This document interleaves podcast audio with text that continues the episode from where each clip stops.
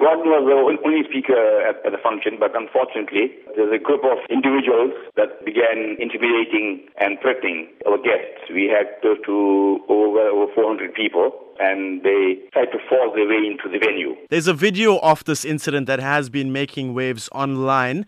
And as the video depicts, many of the crowd uh, wore ANC caps and t shirts. But what were their demands? No, I have absolutely no idea at all. I have absolutely no idea at all. They were carrying some, some placards I'm not sure what the placards read because I was in, inside the venue, I was not on the outside. So I, I, not, I do not know exactly what the placards read. Also, it cannot be seen in the video, but reports claim that protesters dumped two buckets filled with excrement at the entrance of the hall. Can you confirm this? No, it, it was not excrement. Was, one bucket was, was of some dirty water was dumped at the venue, at the entrance to the venue. This was well before the guests had arrived. As I said, it is gaining momentum quickly. It shows some people getting violent, a few even wielding knob kerries.